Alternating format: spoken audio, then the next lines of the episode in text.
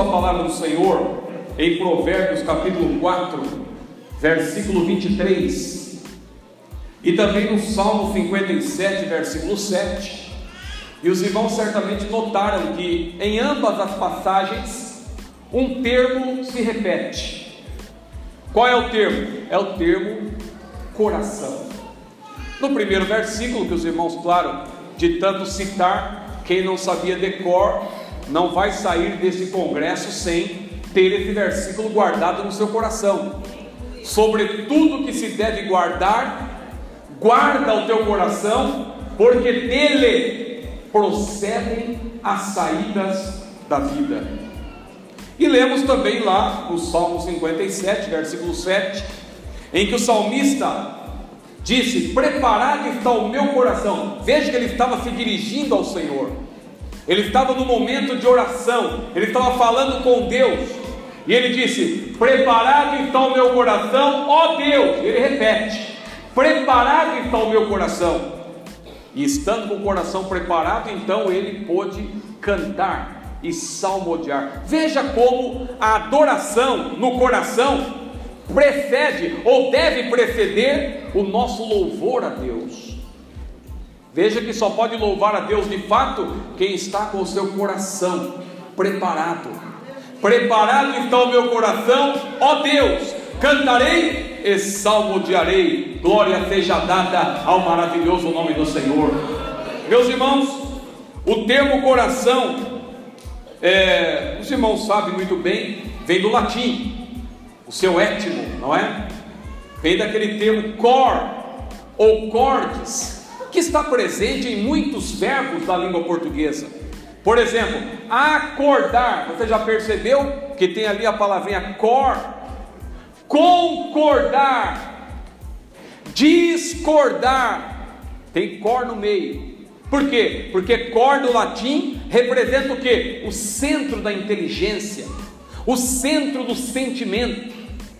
Então, há verbos que mostram que a pessoa faz isso ou deve fazer com o coração, com inteligência, com sentimento, acordar, concordar, discordar, decorar. Veja o termo decorar, é um verbo também.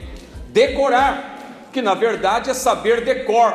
E saber decor para nós é saber é, de mente, não é? Tem que ter, tem que ter na mente. Só que para nós que somos salvos, é claro que saber decor é, é muito mais do que ter apenas na mente, quando se trata da palavra do Senhor.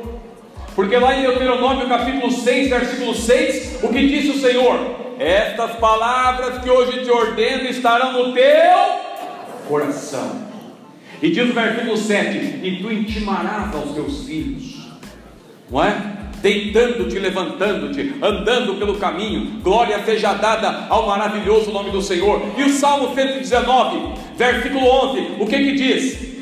Escondi a tua palavra no meu coração, para não pecar contra ti. Então veja, a palavra coração, como eu falei, vem do latim, cor, está presente também em muitos substantivos e muitos adjetivos. Por exemplo, cordial, não é? Coragem, corajoso, tudo isso, misericórdia, veja como a palavrinha cor está ali no meio também, misericórdia, por quê? Porque misericórdia é um ato do coração, quando a Bíblia diz que Jesus se moveu de íntima compaixão, quando ele contou aquela parábola daquele bom samaritano que se moveu de íntima compaixão, e depois Jesus disse que aquele homem tinha tido misericórdia. Por quê? Porque a misericórdia é algo que vem do coração. Por isso que a palavrinha cor está ali no meio. Então veja, coração, é, como eu falei, vem do latim. Mas meus irmãos, e o coração na Bíblia?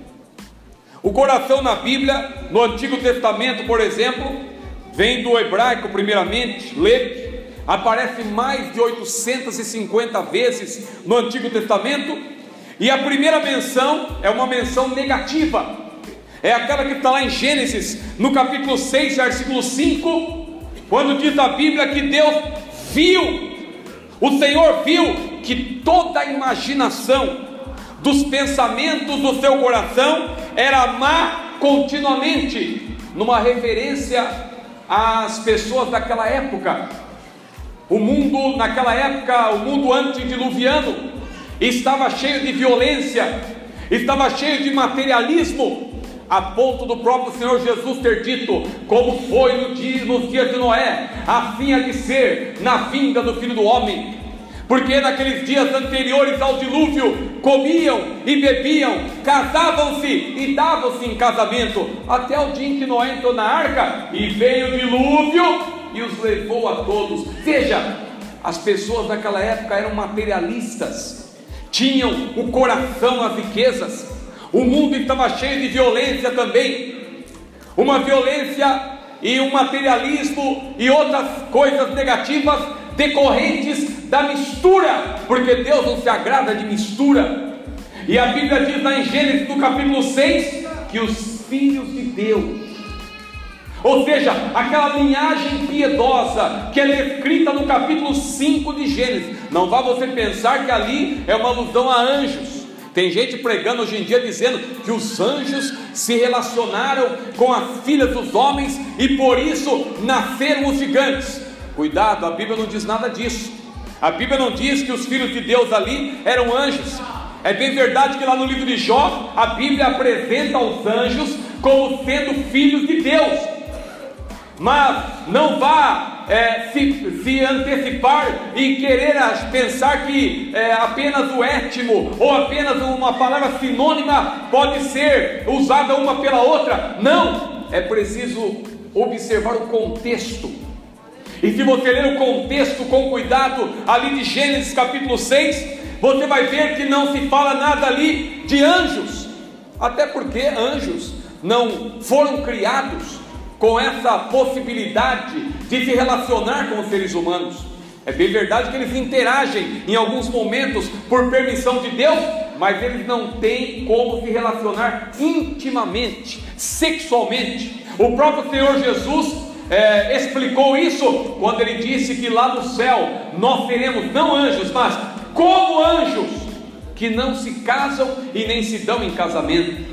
Mas, meus amados irmãos, Muitos pensam que ali os filhos de Deus eram anjos e que eles se relacionaram com as filhas dos homens. Na verdade, como eu falei, os anjos podem até interagir com seres humanos, mas Jesus ensinou que os anjos não se casam. Os filhos de Deus ali, sem dúvida, eram, na verdade, os descendentes de Sete, filho de Adão, uma linhagem piedosa, porque ali no capítulo 5, nos capítulos 4 e 5, na verdade, de Gênesis, nós vemos que a palavra de Deus apresenta uma linhagem piedosa, uma linhagem temente a Deus, mas outra linhagem desviada, a linhagem de Caim. Foi de Caim, da linhagem de Caim, que surgiu, por exemplo, um homem chamado Meujael, que significa Deus não existe. Era uma linhagem é, desviada, Caim, a Bíblia diz que ele era do maligno, ele se desviou da presença do Senhor. E quando nós entramos ali no livro de Gênesis, a Bíblia, no capítulo 6, não é? A Bíblia diz que os filhos de Deus, ou seja, aquela linhagem piedosa, se misturou, e Deus não se agrada de mistura, se misturou com as filhas dos homens, uma expressão bíblica para designar aquelas moças que não pertenciam à linhagem piedosa de Sete, mas era uma linhagem que era a linhagem de Caim, uma linhagem desviada da presença de Deus. E alguém diz até que foram anjos, porque depois daquela união entre anjos e aquelas moças, nasceram até gigantes. Mas veja que quem diz isso não lê a Bíblia com cuidado. Porque quem lê a Bíblia com cuidado, o próprio texto de Gênesis 6, no versículo 5, diz, na verdade, que havia naqueles dias gigantes na terra e também depois, depois, quando os filhos de Deus entraram as filhas dos homens e delas geraram filhas ou filhos. Então veja, meus irmãos, que havia gigantes antes e depois. A Bíblia deixa claro que os gigantes não nasceram por causa daquela mistura, aqueles gigantes já existiam, eles já existiam. Então, meus irmãos, mas eu acabei abrindo aqui esse longo parêntese, mas o que eu queria explicar, na verdade, o que eu queria enfatizar é que a primeira menção ao coração no Antigo Testamento é uma menção negativa. Deus viu que o coração da humanidade, o coração de cada ser humano naquela época, a exceção de Noé, claro, que era um homem que andava com Deus, Noé e sua família, toda a humanidade tinha se desviado da presença do Senhor, o coração estava cheio de maldade, é a primeira menção. O Antigo Testamento, claro, fala muito do coração, mas eu estou aqui destacando apenas a primeira menção. Mas e no Novo Testamento? No Novo Testamento, a primeira menção, meus irmãos, claro que o termo no Novo Testamento é outro, vem do grego cardia, e daí, claro, surgiram vários termos, como cardiologista, não é? E há, e há tantos textos que nós, tantos termos que nós conhecemos hoje em dia, cardíaco, cardiovascular, tudo em alusão ao que? Ao coração, ao que? Ao coração. Cardia, vem do grego. E meus irmãos, a primeira menção ao coração no Novo Testamento, esse termo cardíaco aparece mais de 150 vezes no Novo Testamento. A primeira menção é uma menção positiva. Se no Antigo Testamento a primeira menção é negativa, no Novo Testamento a primeira menção é positiva, e é aquela que está lá em Mateus capítulo 5, versículo 8, em que Jesus, apresentando as bem-aventuranças, ele disse: Bem-aventurados os limpos de coração, porque eles verão a Deus. Veja como o Antigo e o Novo Testamento, até nesse sentido, eles se complementam. A primeira menção de, do coração no Antigo Testamento é negativa, mas no Novo Testamento nós vemos Jesus ah, dizendo: Bem-aventurados os limpos de coração, glória ao maravilhoso nome do Senhor. Mas, meus irmãos, na Bíblia, grosso modo, o termo coração aparece em dois sentidos, de maneira geral. Claro que aparece também com o sentido é, fisiológico, não é? Apresentando esse órgão é, muscular que é do tamanho de um punho, que recebe o sangue através das veias e bombeia para as artérias. A Bíblia também menciona o coração nesse sentido. Nós poderíamos até ler aqui versículos que falam do coração no sentido literal, vamos dizer assim, nesse sentido que nós conhecemos, no sentido fisiológico, como um órgão do corpo humano. A Bíblia fala, por exemplo, lá de Absalão, quando ele foi morto, que o seu coração ele foi trespassado com uma flecha, flecha, não é? Então veja, ali está se falando do coração no seu sentido fisiológico. Mas meus irmãos, na maioria das vezes, quando a Bíblia fala do coração, tanto no Antigo quanto no Novo Testamento, é no sentido figurado, apresentando o coração como centro o centro da vida humana, o centro da nossa vida. Veja que em outras culturas, é claro, uh, é outro termo, porque há culturas em que o centro da vida humana é representado pelo fígado, é representado pela garganta. Então imagina como será a sua pregação se você estiver num país em que, por exemplo, o centro da vida não seja o coração, mas sim o fígado ou a garganta. Digamos que você está pregando o evangelho, como você vai ter que dizer: "Meu amigo, abra e bem o teu fígado, abra a tua garganta. Jesus quer entrar na tua garganta. Abra a tua garganta." Mas no nosso caso, na nossa cultura não. É o coração mesmo na língua portuguesa. O coração, portanto, ele é apresentado na Bíblia em língua portuguesa como uma figura, como uma metáfora, vamos dizer assim, do centro da vida humana. Mais precisamente, do centro da nossa vida espiritual representa o homem interior. Você lembra quando Paulo disse: ainda que o nosso homem exterior se corrompa, o nosso homem interior, contudo, se renova de dia em dia? Quando ele falou do homem interior, a Bíblia, quando apresenta a palavra coração, é justamente para aludir ao homem interior. E é nesse sentido que a Bíblia diz: sobretudo que se deve guardar, guarda o teu coração porque dele procedem as saídas da vida. É tão importante esse assunto do coração na Bíblia, irmãos, que a Bíblia apresenta até o coração com alguns adjetivos. A Bíblia apresenta o coração com adjetivos negativos, mas também a Bíblia apresenta o coração com adjetivos positivos. Deixa-me citar primeiramente alguns adjetivos negativos, porque quando nós citamos o lado negativo é para valorizar o lado positivo. Então a Bíblia fala do coração no sentido negativo, por exemplo, a Bíblia fala do coração como sendo um coração duro. A Bíblia fala de Faraó que tinha um coração duro. A Bíblia também diz lá em Ezequiel capítulo 36, versículo 26, em que Deus disse que tiraria o coração duro, o coração de pedra, e daria um coração novo, um coração de carne. Glória a Deus. Mas veja como a Bíblia apresenta ali o coração como sendo duro. Jesus também, quando explicou a parábola do semeador, lá no capítulo 13 de Mateus, ele se referiu ao coração também daqueles que não recebiam a palavra como um coração duro. Veja, coração duro. Mas a Bíblia também descreve o coração, nesse sentido negativo, como um coração mau, um coração infiel. E nesse caso, não é só o ímpio, não. O servo de Deus, a serva do Senhor, se não tiver cuidado, o seu coração pode se tornar também um coração mau.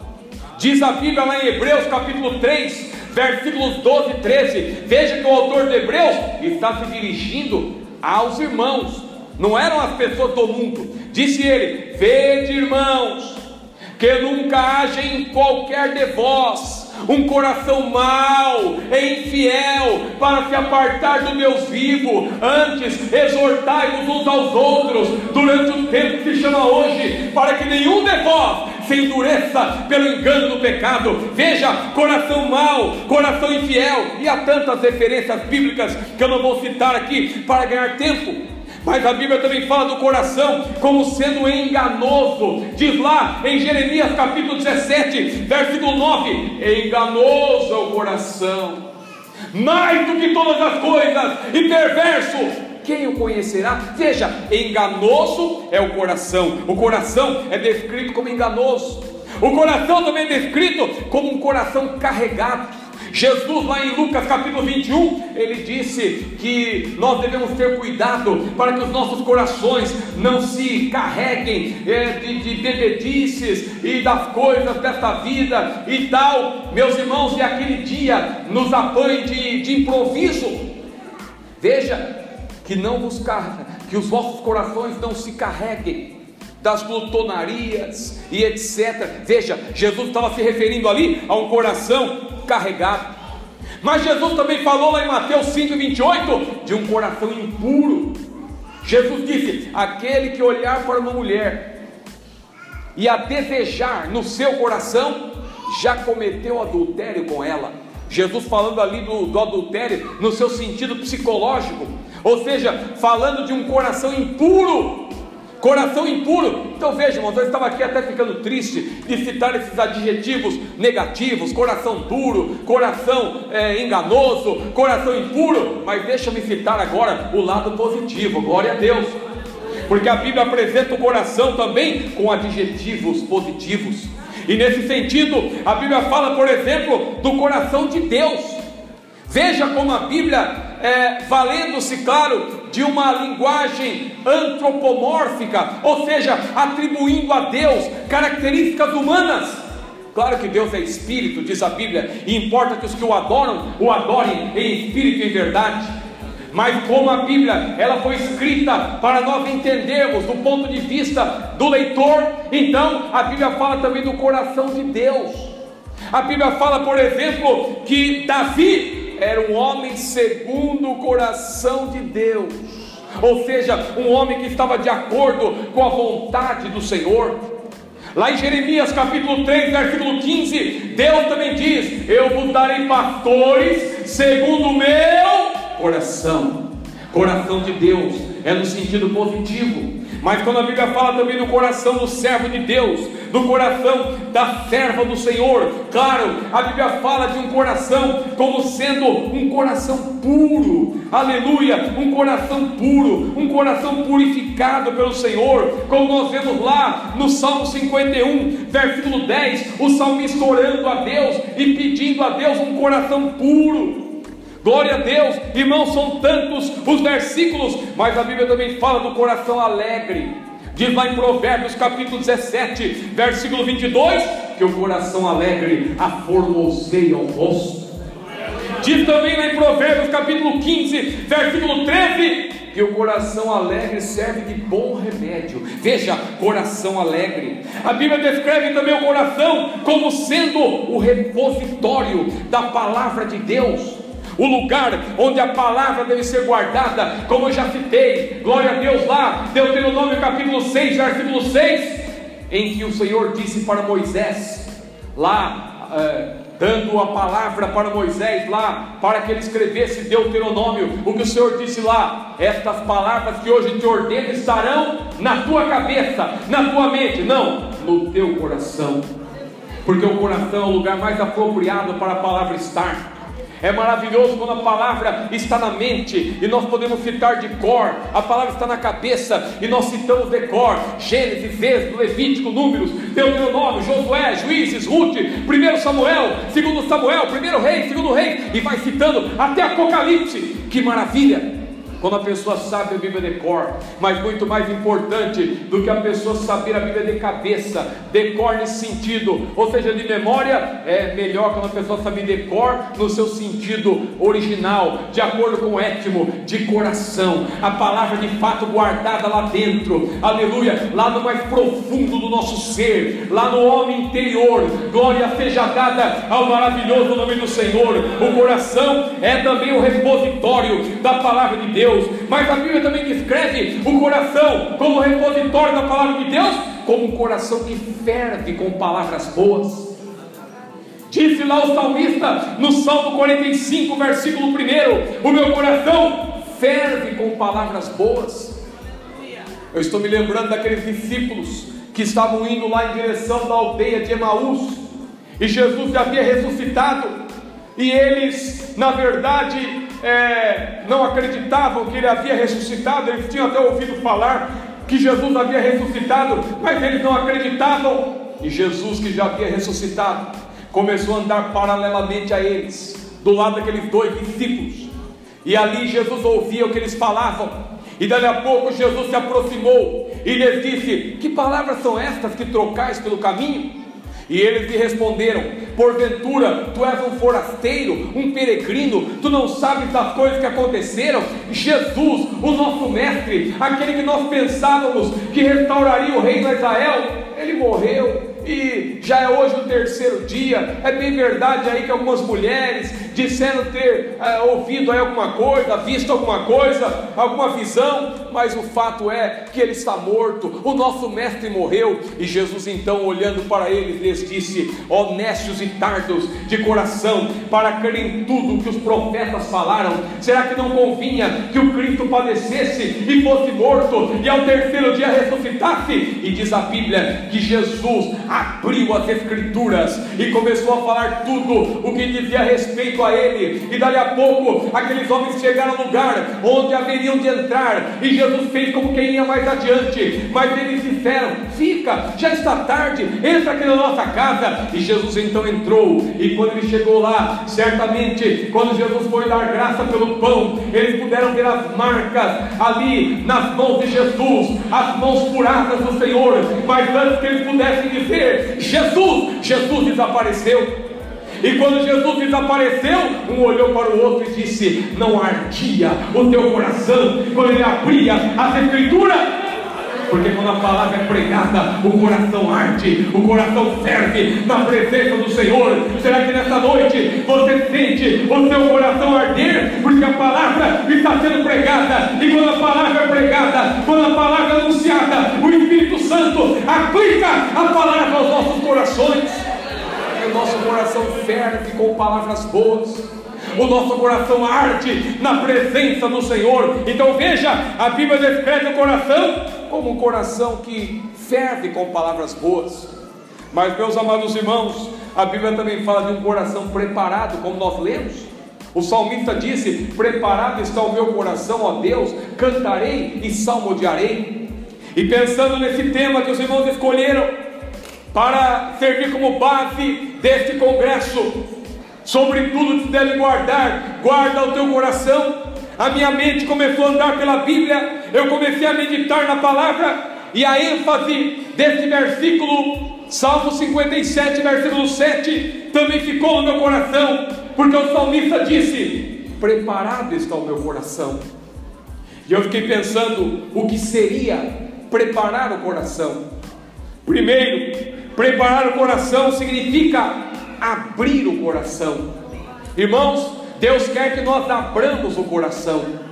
O ser humano é descrito na Bíblia como uma casa, e esta casa tem uma porta, e esta porta tem uma fechadura, e é necessário que o ser humano abra a porta por meio do livre-arbítrio, porque Deus nos dotou de livre-arbítrio. Jesus, Ele quer entrar, Ele, na verdade, Ele deseja entrar na vida de cada um. E às vezes Jesus está do lado de fora, até da igreja. Há igrejas por aí em que Jesus está do lado de fora, e Ele que respeita o livre-arbítrio, Jesus não obriga ninguém a segui-lo, ele mesmo disse na sua palavra: se alguém quer vir após mim, se é uma conjunção condicional. Jesus não obriga ninguém a segui-lo, mas ele disse: se alguém quer vir após mim, primeiro, negue-se a si mesmo. Segundo, tome cada dia a sua cruz e siga-me. E lá em Apocalipse capítulo 3, versículo 20, a Bíblia fala de uma igreja em que Jesus estava do lado de fora. Era uma igreja, falava de Jesus, falava de Deus, cantava hinos, mas Jesus estava lá de fora.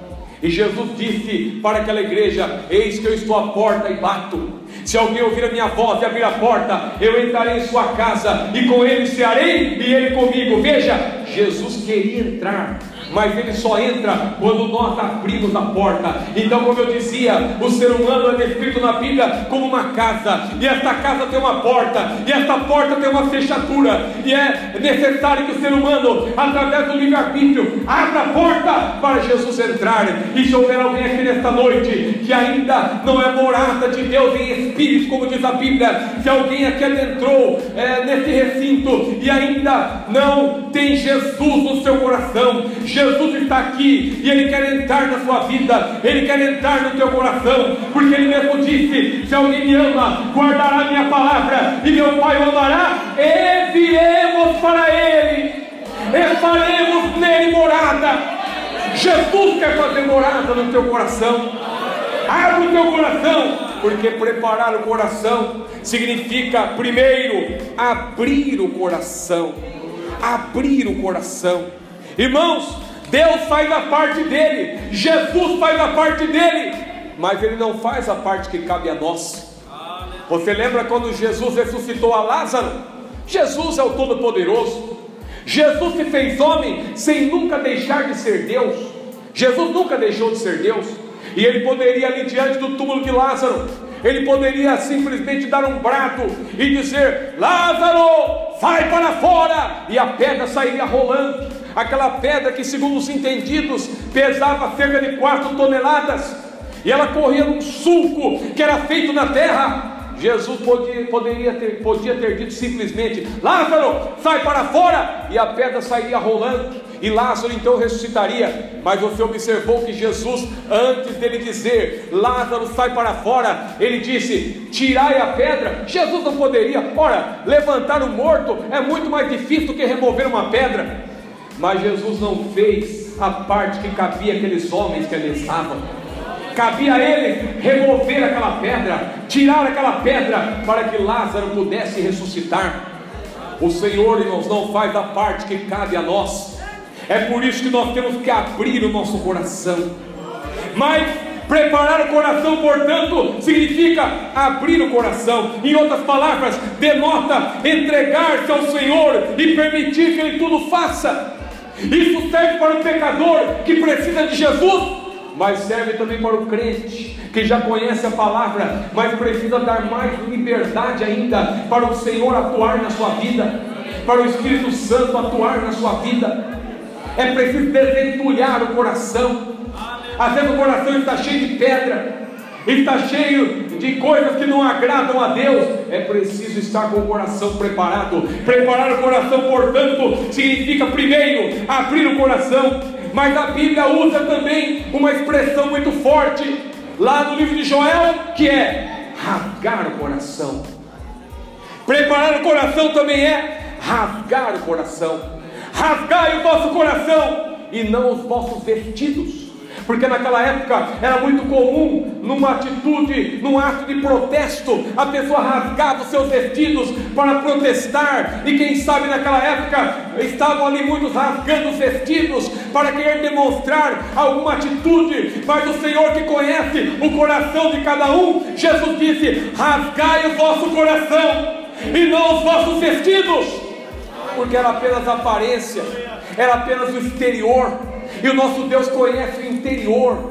O Senhor conhece o coração. Não adianta nós queremos esconder alguma coisa de Deus, porque Ele tudo conhece. Ele não vê apenas o exterior. Aliás, quando Deus olha para nós, a primeira coisa que Ele vê é o nosso interior. Claro que ele vê tudo, porque ele é onisciente, mas ele, no sentido de priorizar, a primeira coisa que ele vê é o nosso interior, é o nosso coração. Glória a Deus. E nessa noite não adianta é, alguém querer esconder algo do Senhor, porque Jesus está olhando para cada um de nós. Ele conhece o nosso coração. E naqueles dias, nos dias do profeta Joel, Deus disse: rasgai o vosso coração. Ou seja, era para abrir bem o coração, para que o Senhor pudesse atuar, para que o Senhor pudesse operar. Eu estou me lembrando, meus irmãos, do que aconteceu lá nos dias do profeta Eliseu. A Bíblia diz que o rei de Moabe se rebelou contra o rei de Israel, a quem estava subordinado. E diz a Bíblia que o rei de Israel ali chamou o rei de Judá, Josafá, e também chamou o rei de Edom, para que juntos formassem um exército e fossem em busca do inimigo. E diz a Bíblia que o inimigo estava longe, deserto adentro e certamente temendo que o inimigo pudesse se articular melhor e depois se voltar contra o reino de Israel, o rei de Israel que na época estava desviado, ele então resolveu ir em busca do inimigo. E ele chamou Josafá, o rei de Judá, um homem bom, um homem temente a Deus, mas infelizmente naquela circunstância ali misturado com ímpio, e eles foram no deserto adentro, mas o inimigo estava longe já, e diz a Bíblia que chegou um momento em que acabou a água. E quando acabou a água, o rei de Israel, que como eu já disse, estava desviado, ele já começou a murmurar e começou a dizer: É, Deus nos trouxe aqui nesse deserto para nos matar.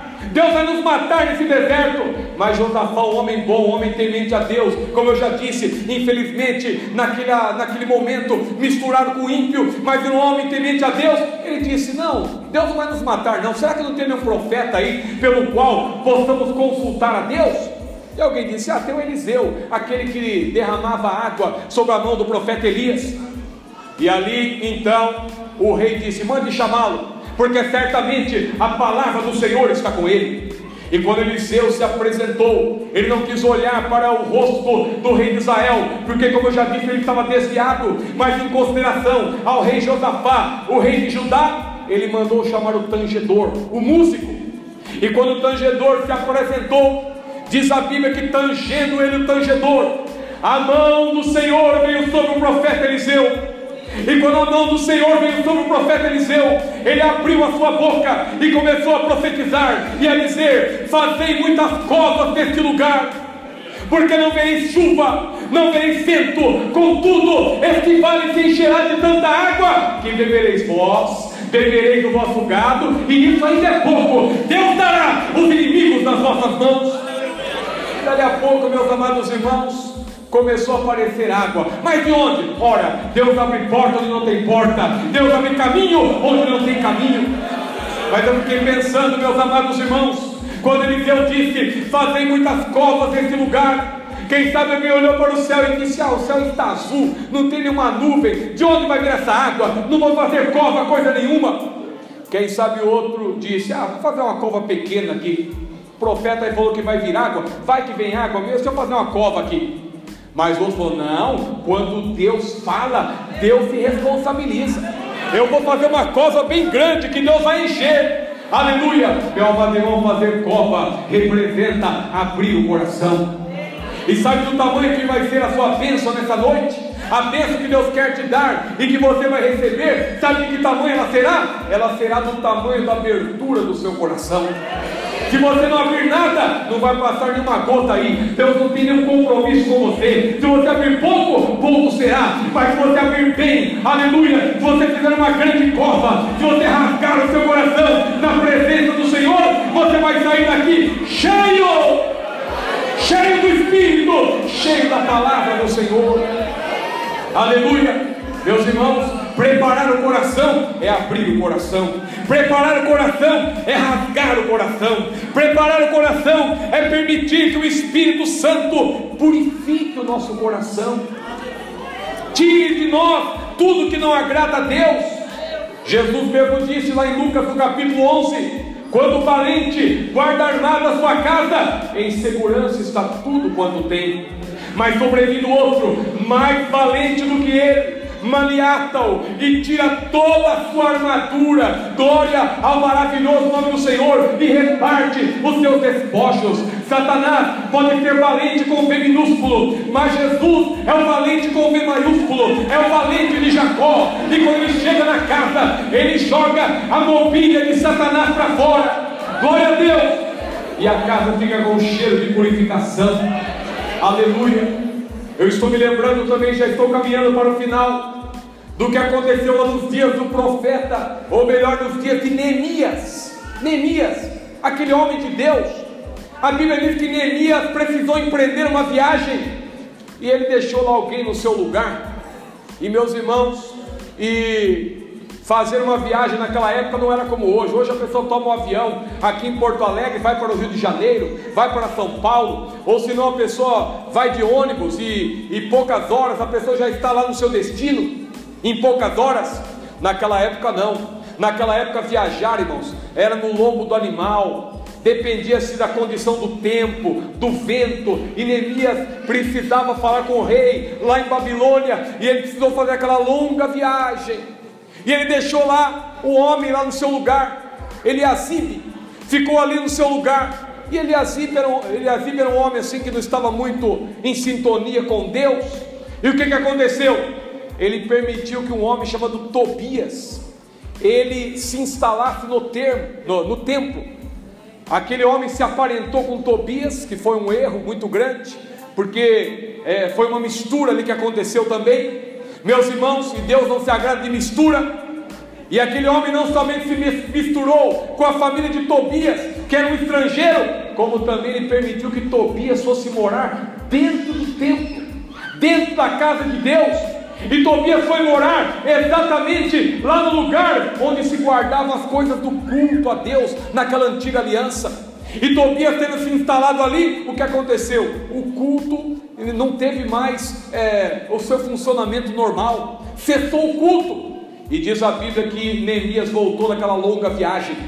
E quando ele chegou daquela longa viagem, ele tomou pé ali da, do que estava acontecendo. Ele soube que uh, Eliasibe havia se aparentado com Tobias. Ele soube que Tobias estava morando no templo e que Tobias havia trazido a sua mobília para dentro do templo. Meus irmãos, não diz a Bíblia que Neemias falou: Tobias, eu vou te dar uma hora para sair daqui. Tobias, eu vou contar até dez. Nada disso. Diz a Bíblia que Neemias já foi entrando lá no templo e olhou. Isso aqui é a cadeira do Tobias. Jogou fora. Isso aqui é a esteira do Tobias, jogou fora. Isso aqui é a mesa do Tobias, jogou fora. Jogou toda a mobília de Tobias para fora. E saindo Tobias, saindo a mobília do Tobias, Tobias saiu junto, glória a Deus. E o culto voltou, glória a Deus, porque a mobília do Tobias foi jogada para fora. Meu amado irmão, o Neemias nesse caso representa o Espírito Santo. E quando ele entra na vida de uma pessoa, ele joga toda a mobília para fora. A mobília de Tobias, que representa as obras da carne também. As obras da carne que a Bíblia diz que elas são manifestas, as quais são prostituição, impureza, lascívia, glutonaria, iras, pelejas, dissensões, heresias, bebedices, e a lista é tão grande que Paulo disse, e coisas semelhantes a estas, acerca das quais eu vos declaro que os que cometem tais coisas não herdarão o reino de Deus. Aleluia! Mas irmãos, Quando Deus joga a mobília do Tobias para fora, Deus traz também a sua mobília. E qual é a mobília de Deus? A mobília de Deus é o fruto do Espírito: caridade, gozo, paz, longanimidade, benignidade, bondade, fé, mansidão e temperança. Glória a Deus, que nós estejamos com o coração preparado. Preparado está o meu coração, ó Deus, preparado está o meu coração. Cantarei salmo de areia. Aleluia.